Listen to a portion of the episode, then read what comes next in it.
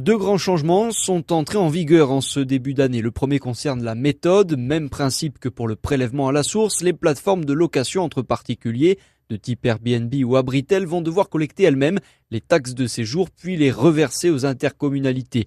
Le deuxième concerne la tarification. Dans le Grand Ajaccio, par exemple, ce ne sera plus 60 centimes par personne et par nuitée, mais 5% du montant total de la location. Jacques Lench est le responsable de la taxe de séjour à la communauté d'agglomération du pays ajaccien. Tarif plafond qui a été voté par la CAPA, qui équivaut à un montant équivalent à la nuit et multiplié par le nombre de personnes, dans la limite du, tarif, je dirais, plafond euh, fixé pour un hôtel 4 étoiles, soit 2,30 euros. Des taxes de séjour chez l'habitant qui devraient donc être plus élevées que par le passé. Tout dépendra du je dirais, fixé par l'hébergeur euh, sur ces nuitées. Maintenant, oui, selon les prix fixés, notamment euh, en tenant compte de la saisonnalité, donc la période estivale, la taxe sera peut-être parfois plus importante, mais je rappelle justement la limitation justement du montant par nuitée qui s'effectuera sur la base d'un tarif plafond pour l'hôtel 4 étoiles, soit 2,30 euros.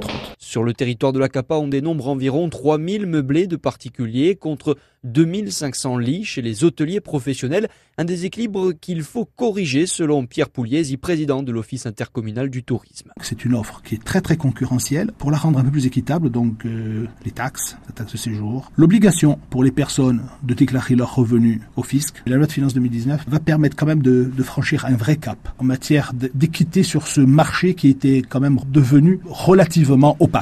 Un nouveau calcul qui n'est pas forcément du goût des loueurs. Martine possède un studio sur la route des sanguinaires. Moi, par exemple, j'ai des gens qui me louent d'une année sur l'autre. Euh, donc, je vais être bien embêtée parce que je vais leur expliquer. Bon, je vais le leur dire, mais j'en prendrai une part à mon compte. Hein. Je vais pas leur imposer euh, une grosse taxe de séjour alors qu'ils en avaient une petite. Du côté des professionnels, on n'est satisfait qu'à moitié par cette mesure. Bernard Faro est le patron d'un groupe hôtelier insulaire. Alors, c'est effectivement une très belle mesure hein, que nous attendions, mais malheureusement, euh, la Corse est exclue de, son bénéfice. Les seuils ont été fixés effectivement sur les grandes agglomérations et ou sur les agglomérations à zone tendue. Mais malheureusement, nous n'avons pas su faire valoir notre droit, effectivement, que la Corse forme réellement une entité et une entité à vocation dans son ensemble touristique. C'est d'ailleurs notre aspiration. En Corse, 70% de l'hébergement de tourisme est non professionnel un marché de plus en plus concurrentiel, mais désormais plus réglementé.